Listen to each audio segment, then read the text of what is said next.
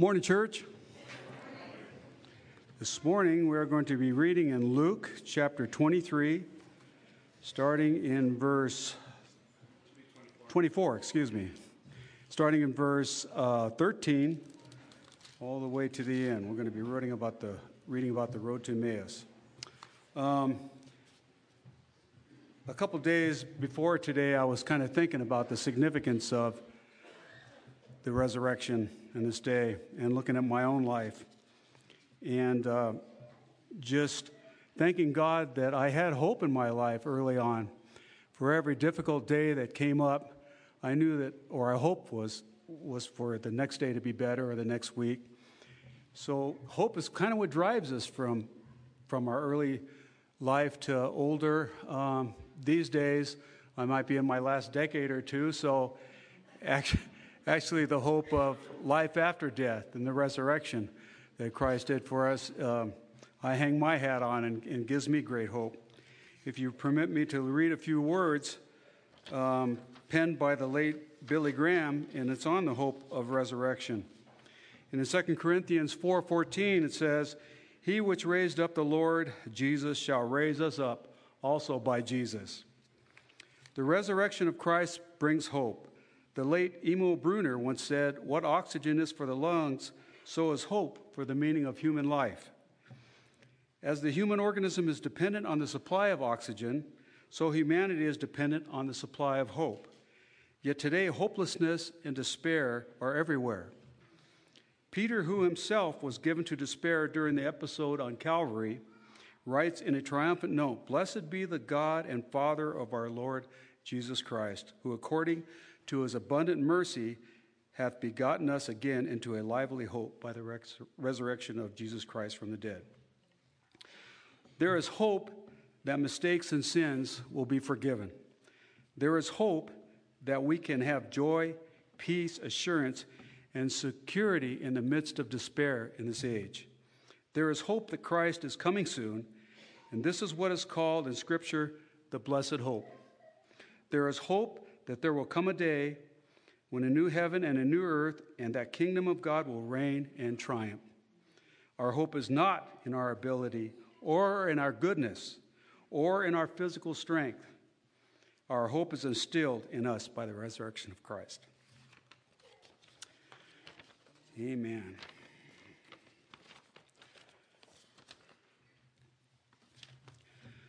Okay, verse 13.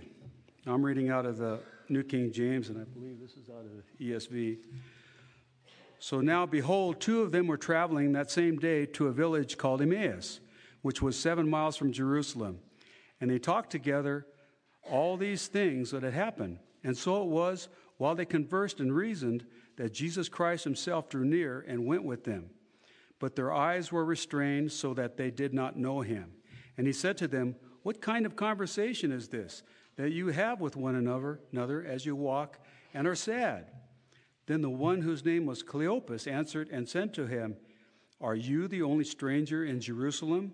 And have you not known these things which has happened here in, in, the, in these days? And he said to them, What things? And so they said to him, The things concerning Jesus of Nazareth, who was a prophet, mighty in deed and word before God and all the people and now the chief priests and our rulers delivered him to the, be condemned to death and crucified him. But we were hoping that it was he who was going to redeem Israel. Indeed, beside all this, today is the third day since these things have happened. Yes, and certain women of our company who arrived at the tomb early astonished us. When they did not find his body, they came saying that they had also seen a vision of angels who said, He is alive.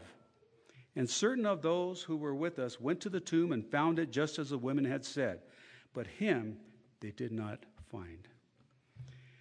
Then he said to them, O foolish ones and slow of heart to believe in all that the prophets have spoken. Ought not the Christ to have suffered these things and to enter into his glory? And beginning at Moses and all the prophets, he expounded to them in all the scriptures the things concerning himself. Then they drew near to the village where they were going, and he indicated that he would have gone farther. But they constrained him, saying, Abide with us, for it is toward evening, and the day is far spent. And he went and, in to stay with them. Now it came to pass, as he sat at the table with them, that he took bread, blessed, and broke it, and gave it to them. Then their eyes were opened, and they knew him, and he vanished from their sight. And they said to one another, Did not our heart burn within us while he talked with us on the road? And while he opened the scriptures to us, so they rose up that very hour and returned to Jerusalem, and found the eleven and those who were with them gathered together, saying, The Lord is risen indeed and has appeared to Simon. And they told about the things that had happened on the road. And now he was known to them in the breaking of bread. Now, as they said these things, Jesus himself stood in the midst of them, and he said to them, Peace to you. But they were terrified, frightened, and supposed they had seen a spirit. And he said to them, Why are you troubled? Why do doubts arise in your hearts? Behold, my hands and my feet, that it is I myself. Handle me and see, for a spirit does not have flesh and bones as you see I have. And when they had said this, he showed them his hands and his feet. But while they still did not believe, for joy and marvel he said to them, Have you any food here? And they gave him a piece of broiled fish and some honeycomb, and he took it and ate in their presence. Then he said to them, These are the words which I spoke to you while I was still with you, for all things must be fulfilled which are written in the law of Moses and the prophets and the Psalms concerning me. And he opened their understanding that they might comprehend the scriptures. Then he said to them, Thus it is written, Thus, it is necessary for Christ to suffer and to rise from the dead the third day, and the repentance and remission of sins should be preached in his name to all nations, beginning at Jerusalem. And you are witnesses of these things. Behold, I send the promise of my Father upon you. But tarry in the city of Jerusalem until you are endued with the holy with the power from on high. Would you pray with me, church? Heavenly Father, thank you so much for this privilege, God, of coming before you and worshiping, worshiping you on this day. Thank you, Lord, for your sacrifice and for the blessed hope of your resurrection. Thank you, God, that you give us something to hope for throughout our days and years here and give us something to hope for and be with you, our great God and Savior, Jesus Christ, in eternity. We just pray, Lord, that you would empower uh, Jackie this morning, that you would fill him with your Holy Spirit, that his word would go for, that your word would go forth and have a mighty powerful impact on people's lives today, on this blessed day, the resurrection day that we celebrate. In Jesus' name, amen.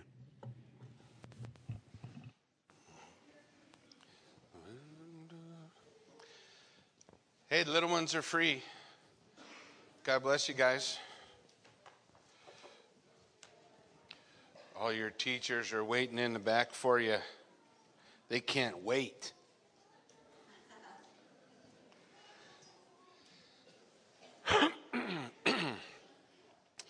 so, as we look at our world events, anybody feel like things are confusing and disappointing? Maybe disappointing and confusing. Probably a couple other adjectives you could throw in there.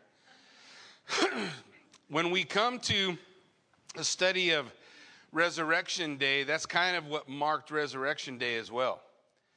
Resurrection Day was a day of confusion and disappointment. The disciples looking upon the one in whom they had believed and trusted that he was the one that was going to bring this incredible kingdom of God and usher it into their midst were disappointed because three days earlier, every hope and dream they had died on a Roman cross and was laid in the ground. They were confused and disappointed. Early Sunday morning, some women came back to the, where the disciples were gathered, and they said they had gone to the tomb and it was empty. So Peter and John raced down there and found it so. In the midst of all that confusion, while all these things are going on, keep in mind now, while this, while, while what we're going we're going to talk about the road to Emmaus today, but while the road to Emmaus is going on, Jesus is appearing. He's appearing to uh, Mary Magdalene. She's going to see him. Peter's going to see him. But these two disciples, one of whom is unnamed, the other one Cleopas, they're going to head down to Emmaus. They've had enough of hanging out with everybody and they're going to walk just a short distance away. it says in verse 13, that very day, two of them were going to a village named Emmaus, about seven miles from Jerusalem. It's like walking from here to Filer.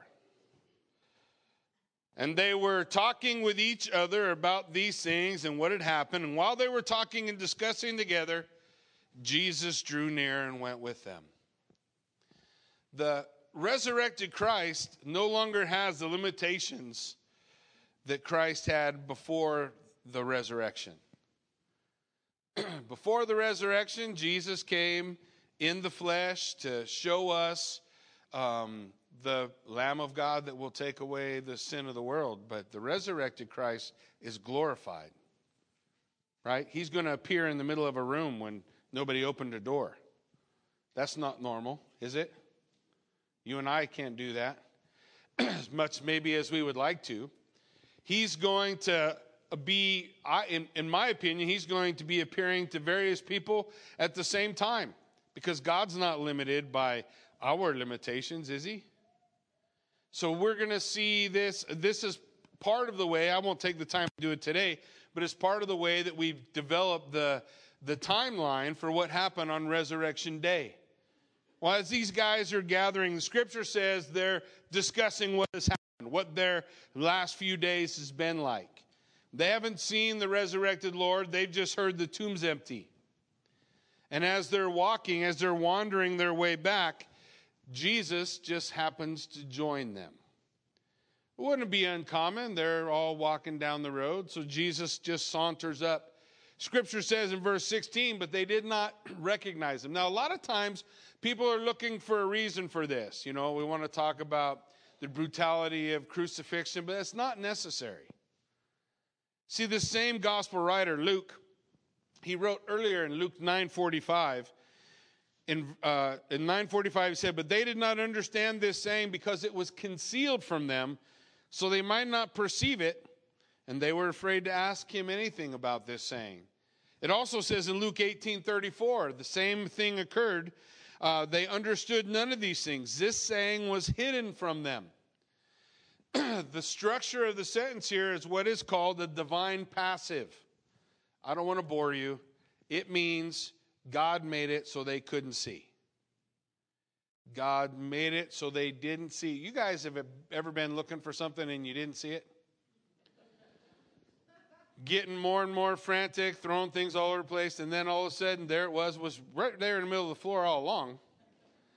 you just didn't see it. Now, I'm not saying that was God, but in this case, it was God. We have a divine passive. So in the divine passive, it's it's a denial of them seeing who Jesus is so that Jesus can explain to these two guys walking on the way to, to Emmaus who are confused and disappointed so he can explain to them why it is that the Christ had to die. So God closes their eyes. Does that mean Jesus looks doesn't look different? I don't know. I haven't seen him.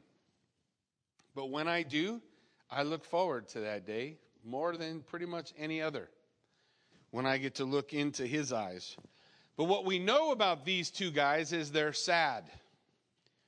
Everything in their life is upside down. so Jesus says to them in verse 17, What is this conversation you're holding with each other as you walk? What are you talking about? And why you look so sad? Their faces are downcast. Everything they thought was up is now down. Everything that they were pretty sure was down is now up. Everything they were sure about a week earlier, they were completely unsure about now. Have you ever been there? So the Lord enters into their conversation as they go. And it says, So one of them, named Cleopas, answered him, Are you the only visitor in Jerusalem that does not know the things that have happened in these days? It's, it's kind of an interesting question because in a while, the same writer, Luke, who wrote the Gospel of Luke, is also going to write Luke Part 2, or the book of Acts. And in the book of Acts, Paul's going to stand before Agrippa the king several years later, and he's going to say to Agrippa, Agrippa, you know about the Christ. None of these things were done in a corner. Everybody knows about the events that took place. So Cleopas is, is asking in the same way how, how can you not know what's going on? So he's going to describe it. He's going to say the things concerning Jesus of Nazareth, a man who was. Sometimes I just hate the past tense. Sometimes the past tense is awesome, right? When we think about who we were once. Sometimes the past tense is just sad. The people who were with us once, maybe. But here they're saying Jesus, he was a prophet who was mighty in deed and word before God and all the people and how the chief priests and the rulers delivered him up to be condemned to death and crucified him. Verse 21 But we had hoped that he was the one who would redeem Israel. It's interesting to me because they were quick to account him as a prophet. And that's important because that's something that Moses told them in, Deuteronomy chapter 18, we won't go look there, but in Deuteronomy 18, Moses said, There will come another prophet like me. And you have to listen to him and do everything that he says. And if you don't do everything that he says, you will be held accountable. It's like Moses saying, There will come a prophet like me upon, every, upon whom everything in life is going to hinge on the words he says. And they understood that. We had hoped. He was a prophet. He did amazing things, he did mighty things. But now he's gone. He's not here anymore. We thought he was the Redeemer. In Deuteronomy 34, verse 10, it says, And there has not arisen a prophet since in Israel like unto Moses, whom the Lord knew face to face None like him for all the signs and all the wonders that the Lord sent him to do in the land of Egypt to Pharaoh and all his servants, to all his land, and for all the mighty power and all the great deeds that Moses did in the sight of all of Israel. And that was true until Jesus. And just so you wouldn't miss it, God gave the children of Israel 400 years of prophetic silence. No prophet on the scene. At the, the end of the prophets, they did talk about the events that would take place during the 400 years leading up unto, unto the birth of Christ. Daniel told us that the Christ would come during the fourth empire, the empire of Rome. When, when was Jesus born? There was a Caesar in charge, wasn't there? So that's that fourth kingdom, right? Just as Daniel had foretold, Messiah would come during that kingdom.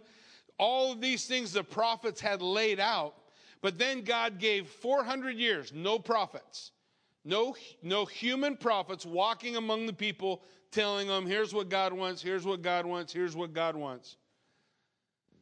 Until John the Baptist showed up. And he said, Behold, the Lamb of God that takes away the sin of the world. And then they had a prophet before them who was doing the same things Moses did mighty works. In fact, for the first time ever, the Bible teaches throughout the Old Testament that if you are clean and you touch something that is unclean, what happens to you? You become unclean unless you're Jesus. You remember the leper comes to Jesus and he says, Lord, if you are willing, you can make me clean. Do you remember what Jesus did? He could have just said, Okay, you're clean. But that's not what he did. What did he do? He touched him. Why? Because he wants everyone to know I'm not like you. When you touch the unclean, you become unclean. When I touch the unclean, they become clean. He is the Holy One of Israel.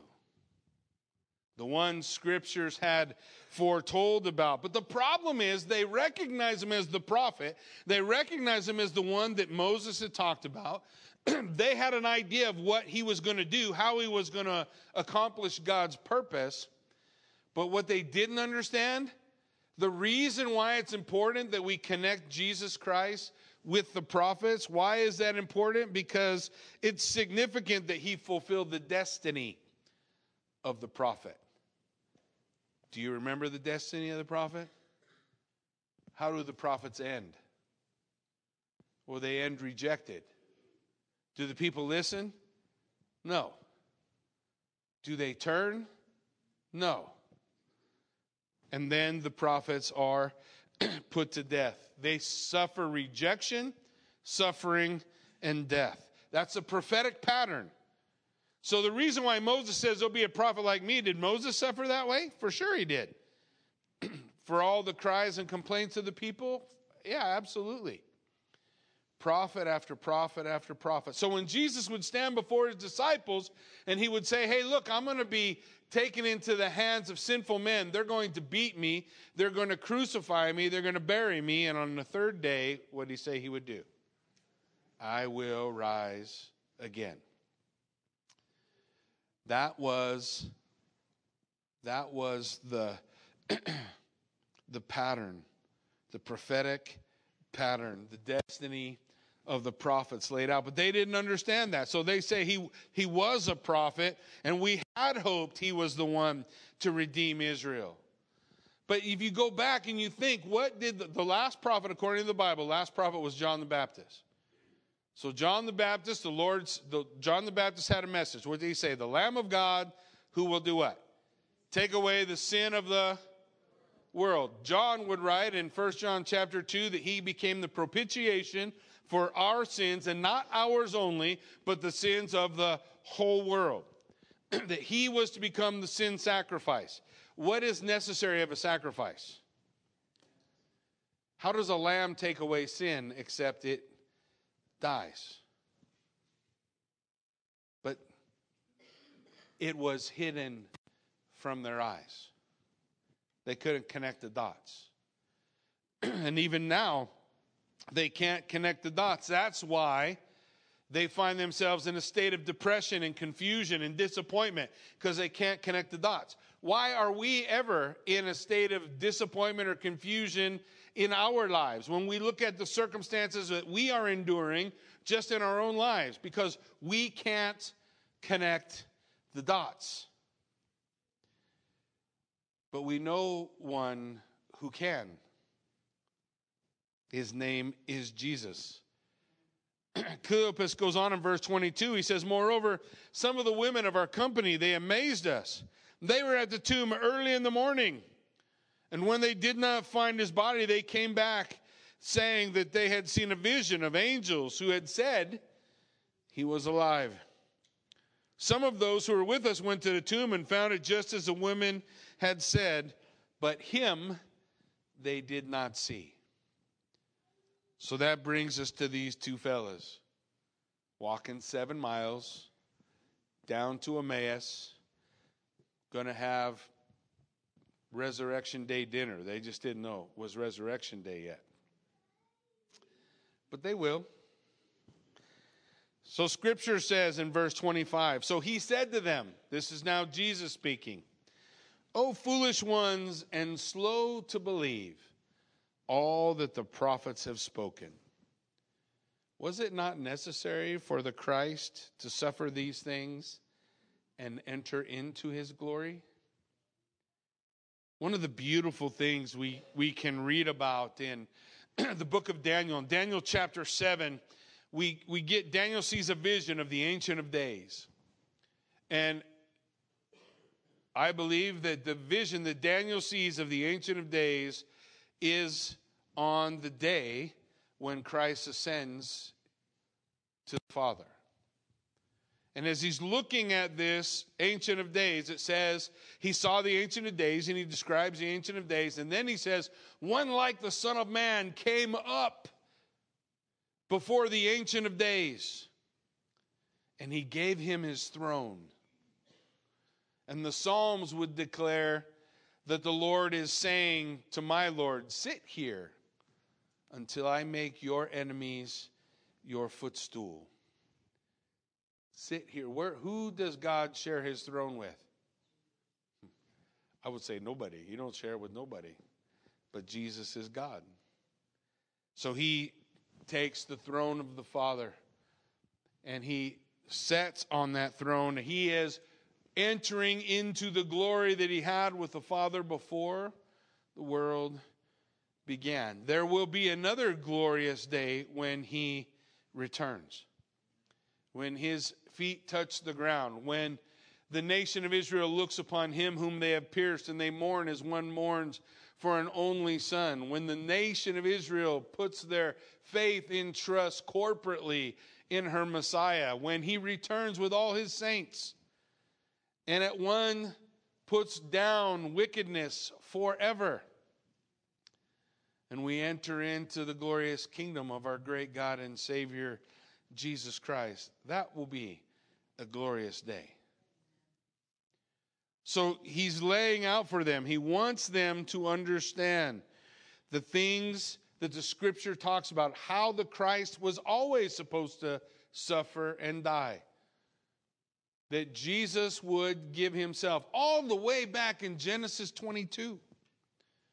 In Genesis 22, Abraham had a son, a son by his wife Sarah, a son whom he loved. And the Lord came to Abraham one day and he said to him, Abraham, take your son, your only son, to the mount that I will show you, and there I want you to offer him as a burnt offering to me. Take your son and offer him to me. The Bible says, from that moment, Abraham reckoned his son dead. And he trusted that God would bring him to life again. So Abraham takes his son. He says to his wife, Me and the lad are going to go worship, and we will return. And he takes off. The Lord brings him to a mount, Mount Moriah. Mount Moriah, the, the peak of which is going to be the, the temple, that it's going to be chopped down and flattened out, and the Temple Mount will be put there. And the place from which they gather the rocks to flatten the Temple Mount is going to be called a place, or going to be a place called Golgotha. Because as they're tearing out all the rock of the quarry, takes on the, the feature of a skull. And of course, they would call the quarry the skull because if you were going to stone somebody, where would you take them? You'd take them to the quarry. There's lots of rocks there. Well, I know in Israel there's lots of rocks everywhere, but on Mount Moriah, so Abraham goes to Mount Moriah to the place that God shows him. His son, the, the word used for his son, his son could be as old as 30. There's no way the old man's going to wrestle a 30 year old on the altar. How does his son get on the altar? He puts himself there. Why? Because he trusts his father. He looks at his dad and he says, Dad, I have the wood and the fire, but where's, where's the lamb? And Abraham prophesies and he says, Yahweh Yireh.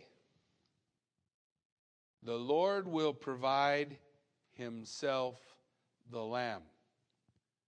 Just listen to what he said. The Lord will provide himself the lamb. Now, for generations, maybe the people thought that God would just give them a lamb like he gave to Abraham. The Bible says he lifted up his knife to to take his son's life, and an angel came and stopped him. And there in the thicket was a ram, and he brought the ram over and he offered it as an offering before the Lord. So the Lord provided a, a sacrifice. But what scripture is indicating is that God is going to become the sacrifice. Genesis, what's the first book in the Bible? So that's pretty early, right? Genesis chapter 22. Genesis chapter 3. Is that earlier? Genesis chapter 3, the scripture laid out for us that the fall of man, the proto evangelicum, the first mention of the gospel, the Lord looks down and he, he makes this declaration to Adam and Eve, and Satan is there. He says that he's going to put enmity between the seed of the serpent, the devil, and the seed of the woman.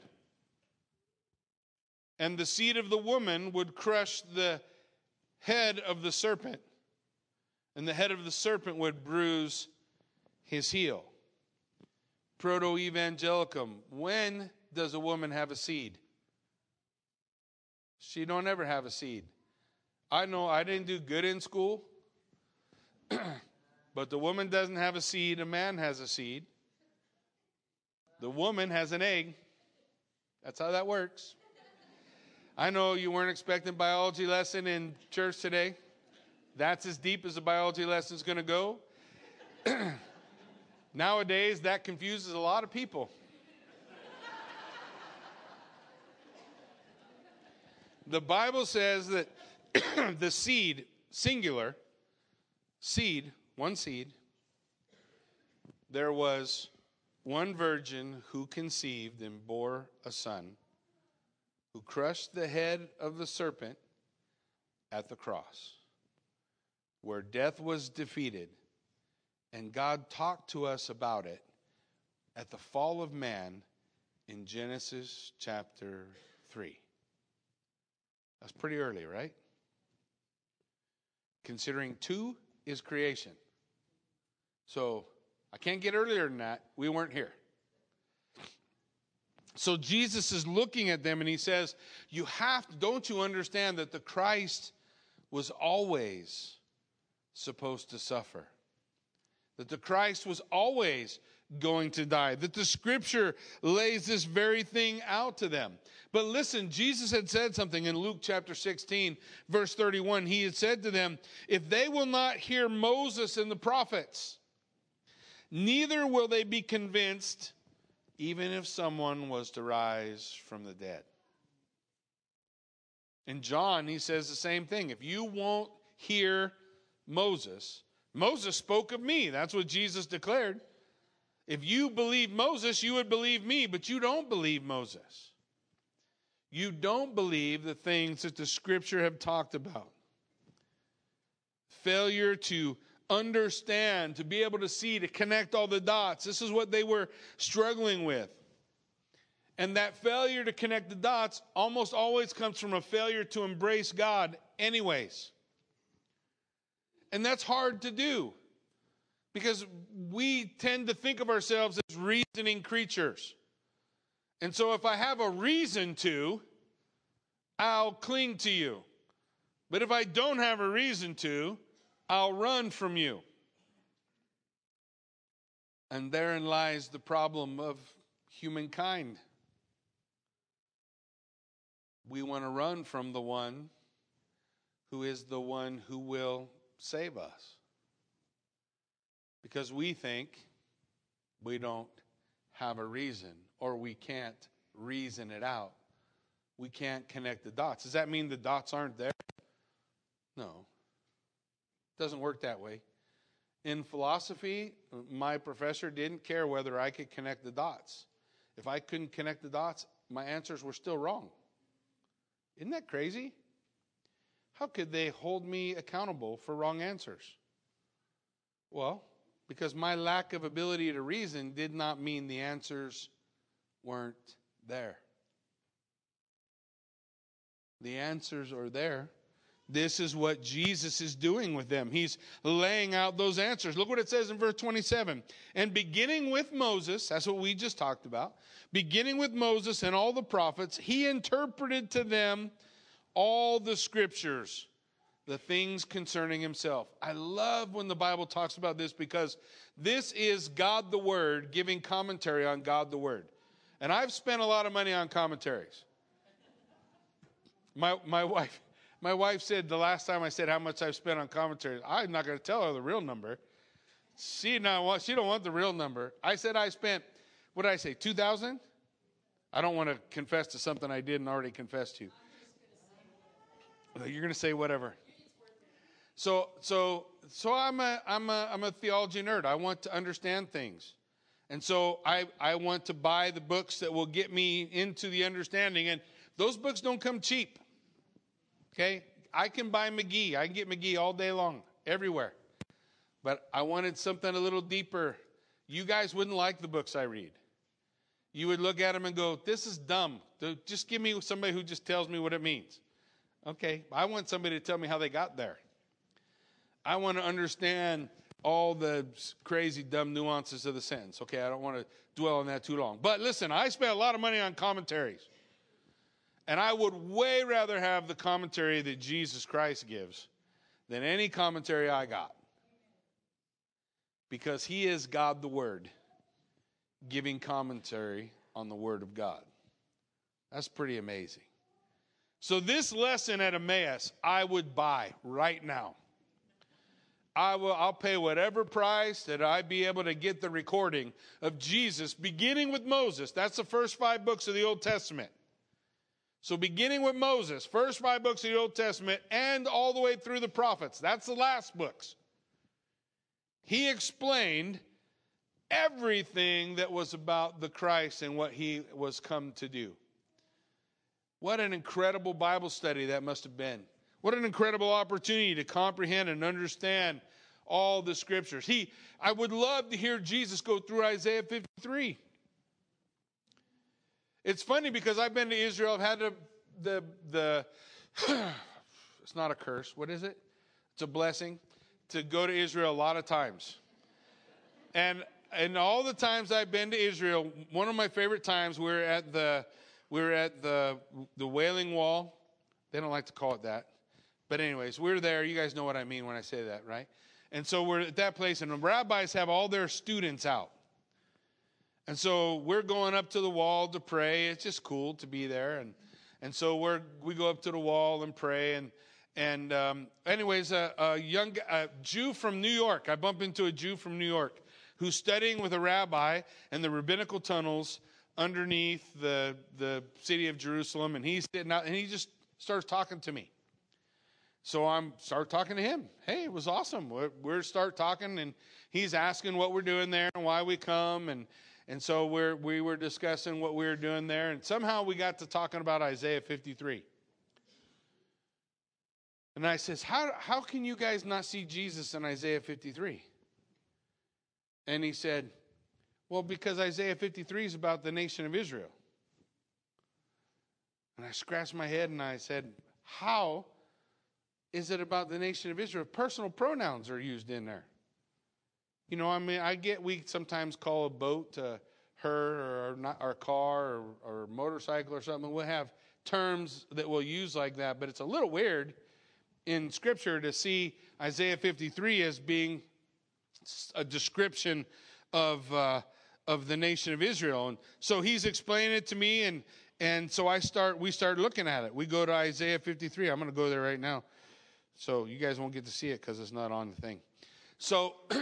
So we go to Isaiah 53, and so we start working our way through it. Who has believed what he has heard from us?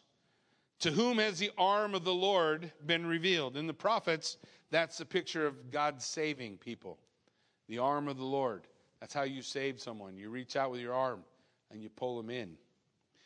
For he grew up before him like a young plant. But this, this doesn't sound like a, a nation to me and like a root out of dry ground. He had no form or majesty that we would look at him, and no beauty that you would desire him. Just look like everybody else. he was despised and rejected by men, a man of sorrows and acquainted with grief. And as one from whom men hide their faces, he was hated, and we did not esteem him, we did not value him. But surely he has borne our griefs and carried our sorrows. Yet we saw him as one stricken, smitten by God, and afflicted. But he was pierced for our transgressions, he was crushed for our iniquity. And upon him was the chastisement that will bring us peace. And by his stripes we are healed. All we like sheep have gone astray. We have turned everyone to his own way, and the Lord has laid upon him the iniquity of us all. He was oppressed and afflicted, yet he opened not his mouth. And like a lamb that is led to the slaughter, like a sheep before his shearers is silent, so he opened not his mouth.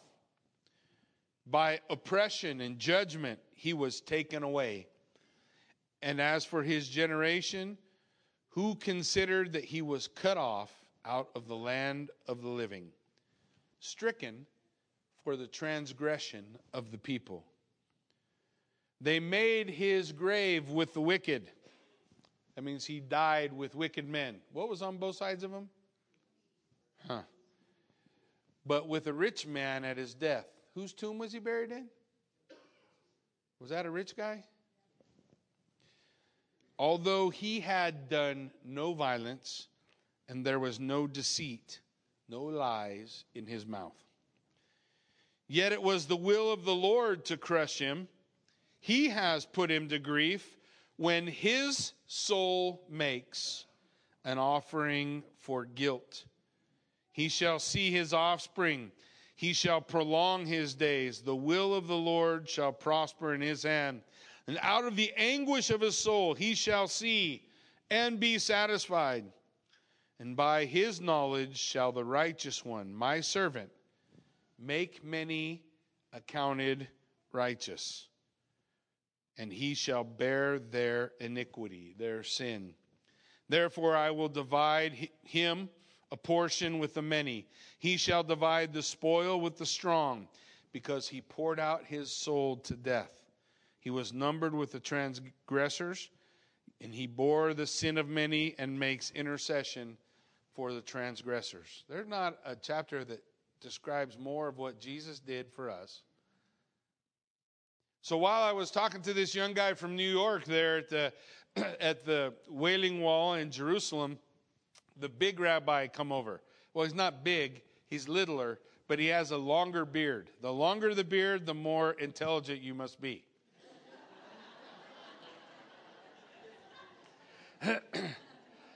yeah, Eric's happy right now because I think his beard's longer than mine.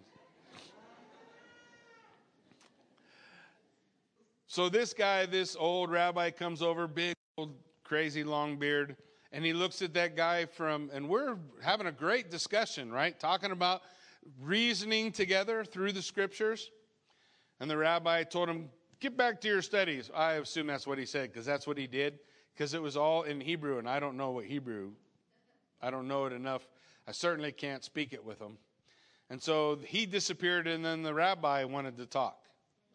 So I actually was kind of excited. Awesome. I get to talk to a rabbi. When's that ever happen? And as soon as I said I wanted to talk about Isaiah 53, he said, I don't have time. And he went away. I'm pretty sure he knew what I was going to say, and I don't think he was afraid of me. He just didn't want to, in his view, waste his time.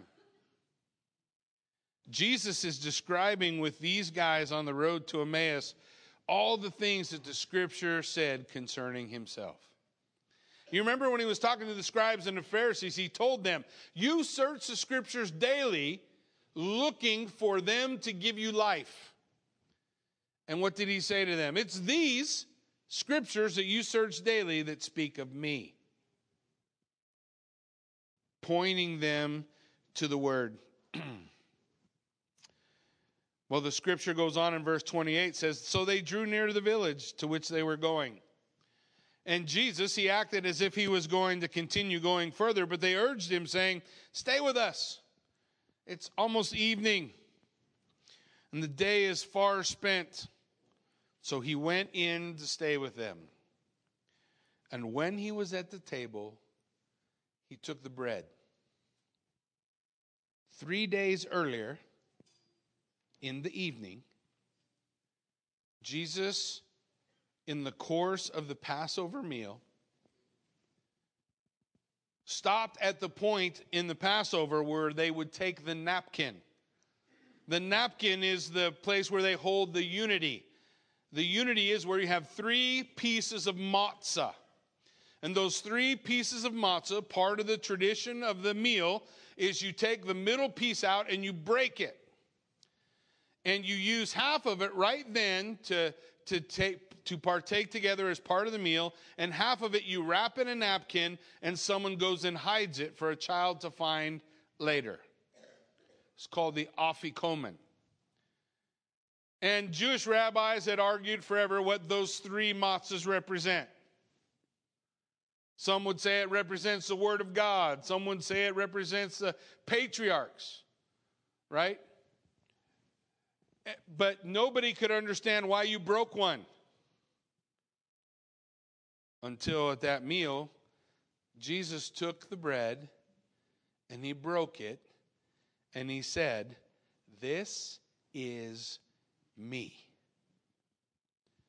So in the unity, you have the representation of the Father, the Son, and the Holy Spirit. And which one was broken for you? The middle one is taken out and broken. So Jesus broke it and said, This is my body broken for you. Do this in remembrance of me. And they partook of that part of the Afikomen. Then the next cup. That's the cup of redemption. And he took the cup of redemption, the Redeemer, the, the concept that this is the cup that represents us being redeemed, redeemed in, in Egypt, being set free from bondage. And Jesus took that cup and he said, This cup, this cup represents my blood shed for the remission of your sin for your redemption. Take and drink. Do this in remembrance of me. And then Jesus stopped the meal. The meal's not done. There's more. There's another cup, and there's another opportunity to, to partake of the bread. But he stops the meal. Says, We got to go. And he gathers up his disciples on that last night and walks to a garden called the Garden of Gethsemane, Gethsemane. He asked them to stay awake and pray for them. And when they're leaving, Jesus said, after the cup, He said, Listen, I won't finish this meal till I finish it with you in my kingdom. So Passover didn't get finished for them. They, they ate and they partook in the majority, but that point where you come to the cup of praise, do you know what every good Jewish person does before they walk through the gates of Jerusalem? They stop and they have a cup of praise and a piece of bread. You and I would call it communion as believers. And they take of the bread and they drink of that cup before they go into the city of Jerusalem. It's a tradition. One day, that tradition will be upheld with the Messiah in his kingdom. Oh, believers, we call it this the marriage supper of the Lamb. You heard of that? The marriage supper of the Lamb, the seven days feast. So Jesus is sitting there. He had done that just three days earlier. Would that stick in your mind, wouldn't it? If you spent your whole life wondering what the, this was all about, what is this tradition we do all about? And then some guy told you what it was three days earlier and you were blown away, like, man, that's so revealing that this is what that has been all about. Are you going to remember it three days later? So the Bible says, so at the table he took the bread, blessed it, and broke it, and gave it to them, and their eyes were open. Oh, context is Jesus. And they recognized him, and then he was gone. Now they're seven miles away from everybody they want to tell. I'm going to tell you this the next seven miles was faster than the first seven. They're in a rush. They said to each other, Did not our hearts burn within us when he talked to us on the road, when he opened the scriptures? And they rose that same hour and returned to Jerusalem. I don't think they finished eating. I think they're like, No, we got to get back. So eh, they returned to Jerusalem and they found the eleven. They went to the upper room where the eleven were gathered together, and they said, He is risen. And they responded, He is risen indeed. That's where that comes from. He is risen indeed, and he has appeared to Simon. So everybody's saying the same thing as they walk in. He's risen. They told and they told what had happened on the road and how he had made, been known to them in the breaking of the bread. And as they were talking about these things, Jesus himself stood among them and said, Peace. Shalom. My peace I give unto you, not as the world gives, give I unto you. I give you peace. In the world you will have tribulation, but be of good cheer. Take heart. I have overcome the world. Well, they were startled, just like you and I would be, right? Uh, we all talk about the possibility that the Lord could just appear, but when He does, we're going to freak out, just so you know. Just, just settle that. You're not just going to look at them, you know, and remain cool, hands in the pockets, like, oh, hey, Jesus, I, I figured you were. We're going to do just what they did. We are going to freak out. they were startled and frightened, and they thought they were seeing a spirit. And he said to them, Why are you troubled, and why do doubts arise in your hearts? I still ask myself that question today. Why are you troubled, and why did doubts arise in your heart? Was God going to take care of the end of the story? But I still worry. Do you? I still get concerned, but the question that Jesus asked is still important. So, what does he do to settle down their hearts? Look what he says Look at my hands and feet. Look at me, touch me, and see. A spirit does not have flesh and bones, you see that I have. And then, when he said this, he showed them his hands and his feet. And while they still disbelieved for joy, that means they could not believe what was going on. Their minds are blown. They're, they're tripping out that just a minute ago it was the worst day of their life, or the second or third worst day. And now they're blown away and marveling. Here he is. Jesus looks at him and says, Hey, you guys got anything to eat? Let's sit down and have some fish. So they gave him a piece of broiled fish, and he took it and he ate it before them. And then he gave this exhortation. This is what are we supposed to do with the information? What are we supposed to do with the acknowledgement that Jesus Christ is risen from the dead? What do we do? First, we need to understand the scriptures. Then he said to them, These are my words that I spoke to you while I was still with you, that everything written about me in the law of Moses and the prophets and the Psalms must be fulfilled. Then he opened their mind to understand the scripture. You know, there's a psalm that talks like that. it says this Lord, open my eyes that I might see wonderful treasure in your word. That's the way the word of God is still open today. You can come to the word of God with an intellectual mind and you can learn intellectual things. But if you want to see Jesus, you need him. The Bible is spiritually discerned you need to have a life surrendered to Christ. Scripture says he opened their mind, he opened their hearts, and he opened the door. He opened their mind here in Luke 24 45 to understand the scriptures.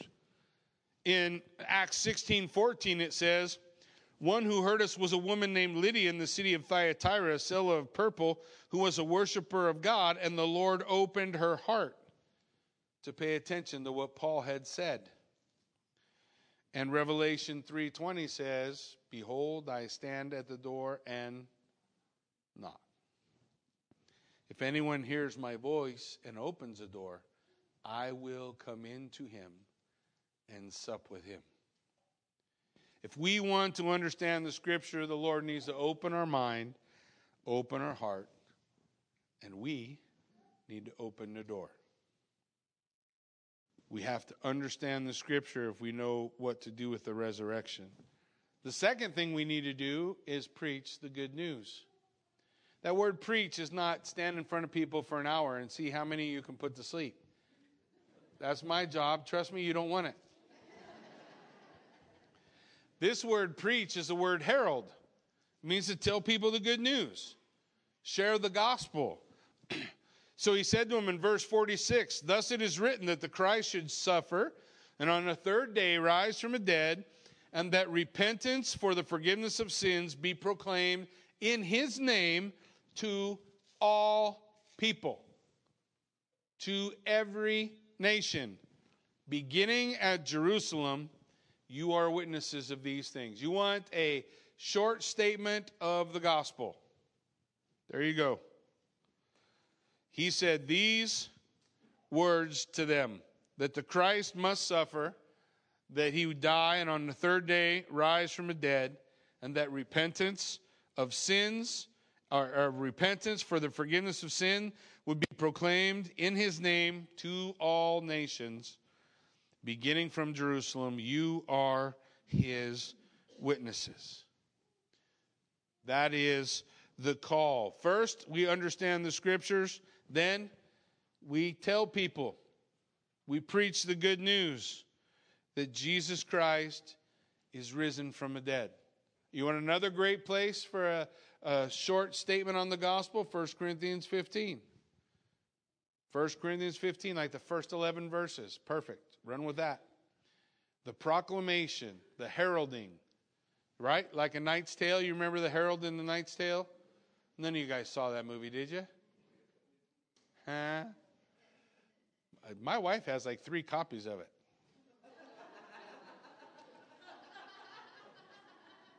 I'm not sure what you need three copies of it for. Does anybody have DVDs and no DVD player at your house?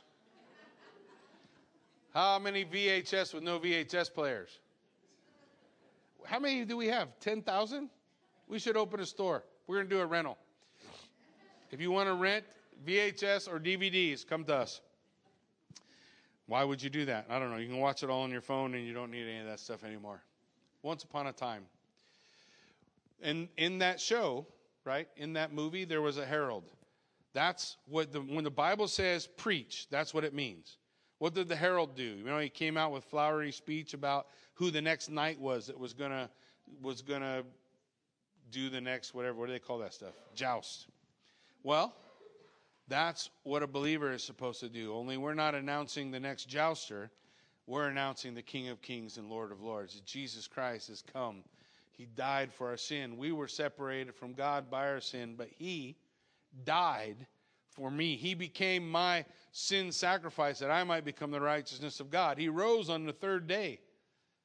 He's ascended to the Father, and He sits at the right hand of the Father until that day when He shall return. And until that time, he calls us to command every man everywhere to repent and believe. Put your trust in Jesus Christ. So, first, we understand the scriptures, then we preach the good news. Last, we rely on his power to do it all. It's not you and me that can do it. We don't churn it up inside of us. It is the gift of his spirit. Listen to what he says, verse 46. And he said to them, Thus it is written, the Christ would suffer and on the third day rise from the dead, repentance and forgiveness of sins be proclaimed in his name to all nations, beginning from Jerusalem. For you are these witnesses. And behold, I am sending the promise of my Father upon you. But stay in the city, clothed with power from on high, sending the Holy Spirit. We see that on the day of Pentecost, right? The day of Pentecost, the Holy Spirit descends and the church is birthed. And then Jesus ascends to the Father. In verse 50, it says, So he led them out as far as Bethany, and lifting up his hands, he blessed them. And he blessed them, he parted from them and was carried to heaven. You want to know what that was like? Daniel chapter 7. Take a look at it. And they worshiped him and returned to Jerusalem with, with great joy and were continually in the temple blessing God. Their lives are transformed. They will not ever be the same again. That's the beauty of Resurrection Day. Amen? Why don't you stand with me? Let's pray.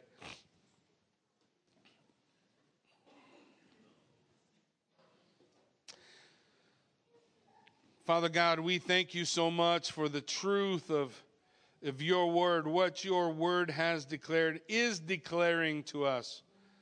Lord, we pray, God, that you would indeed open our eyes, that we would have understanding of your word. Teach us, God, to herald the good news to every nation, baptizing them in the name of the Father, the Son, and the Holy Spirit, teaching the things that Jesus taught us, and knowing that you are with us even unto the end of the age. Lord, may we, as we move forward, move forward under the power of your Spirit. In this place this morning, Lord, if there are those here today that do not know you, they have no relationship with you, they, they have not entered into the new life that can be found in you. And God, I pray that as we close in worship and as elders are placed around the sanctuary and are available to pray, that you would provoke them to come. Come, taste, and see that the Lord is good. Lord, I pray, God, that your spirit would move in this place, that men would be drawn to you. Lord, your word declares that if you are lifted up, you will draw all men to yourself. So, God, we come together in this place to lift you up, to elevate you before all men, to proclaim you as the King of kings and Lord of Lords. And we ask, Lord, that you would draw men unto yourself. We give you the praise and the glory for this resurrection day. In Jesus' name we pray. Amen.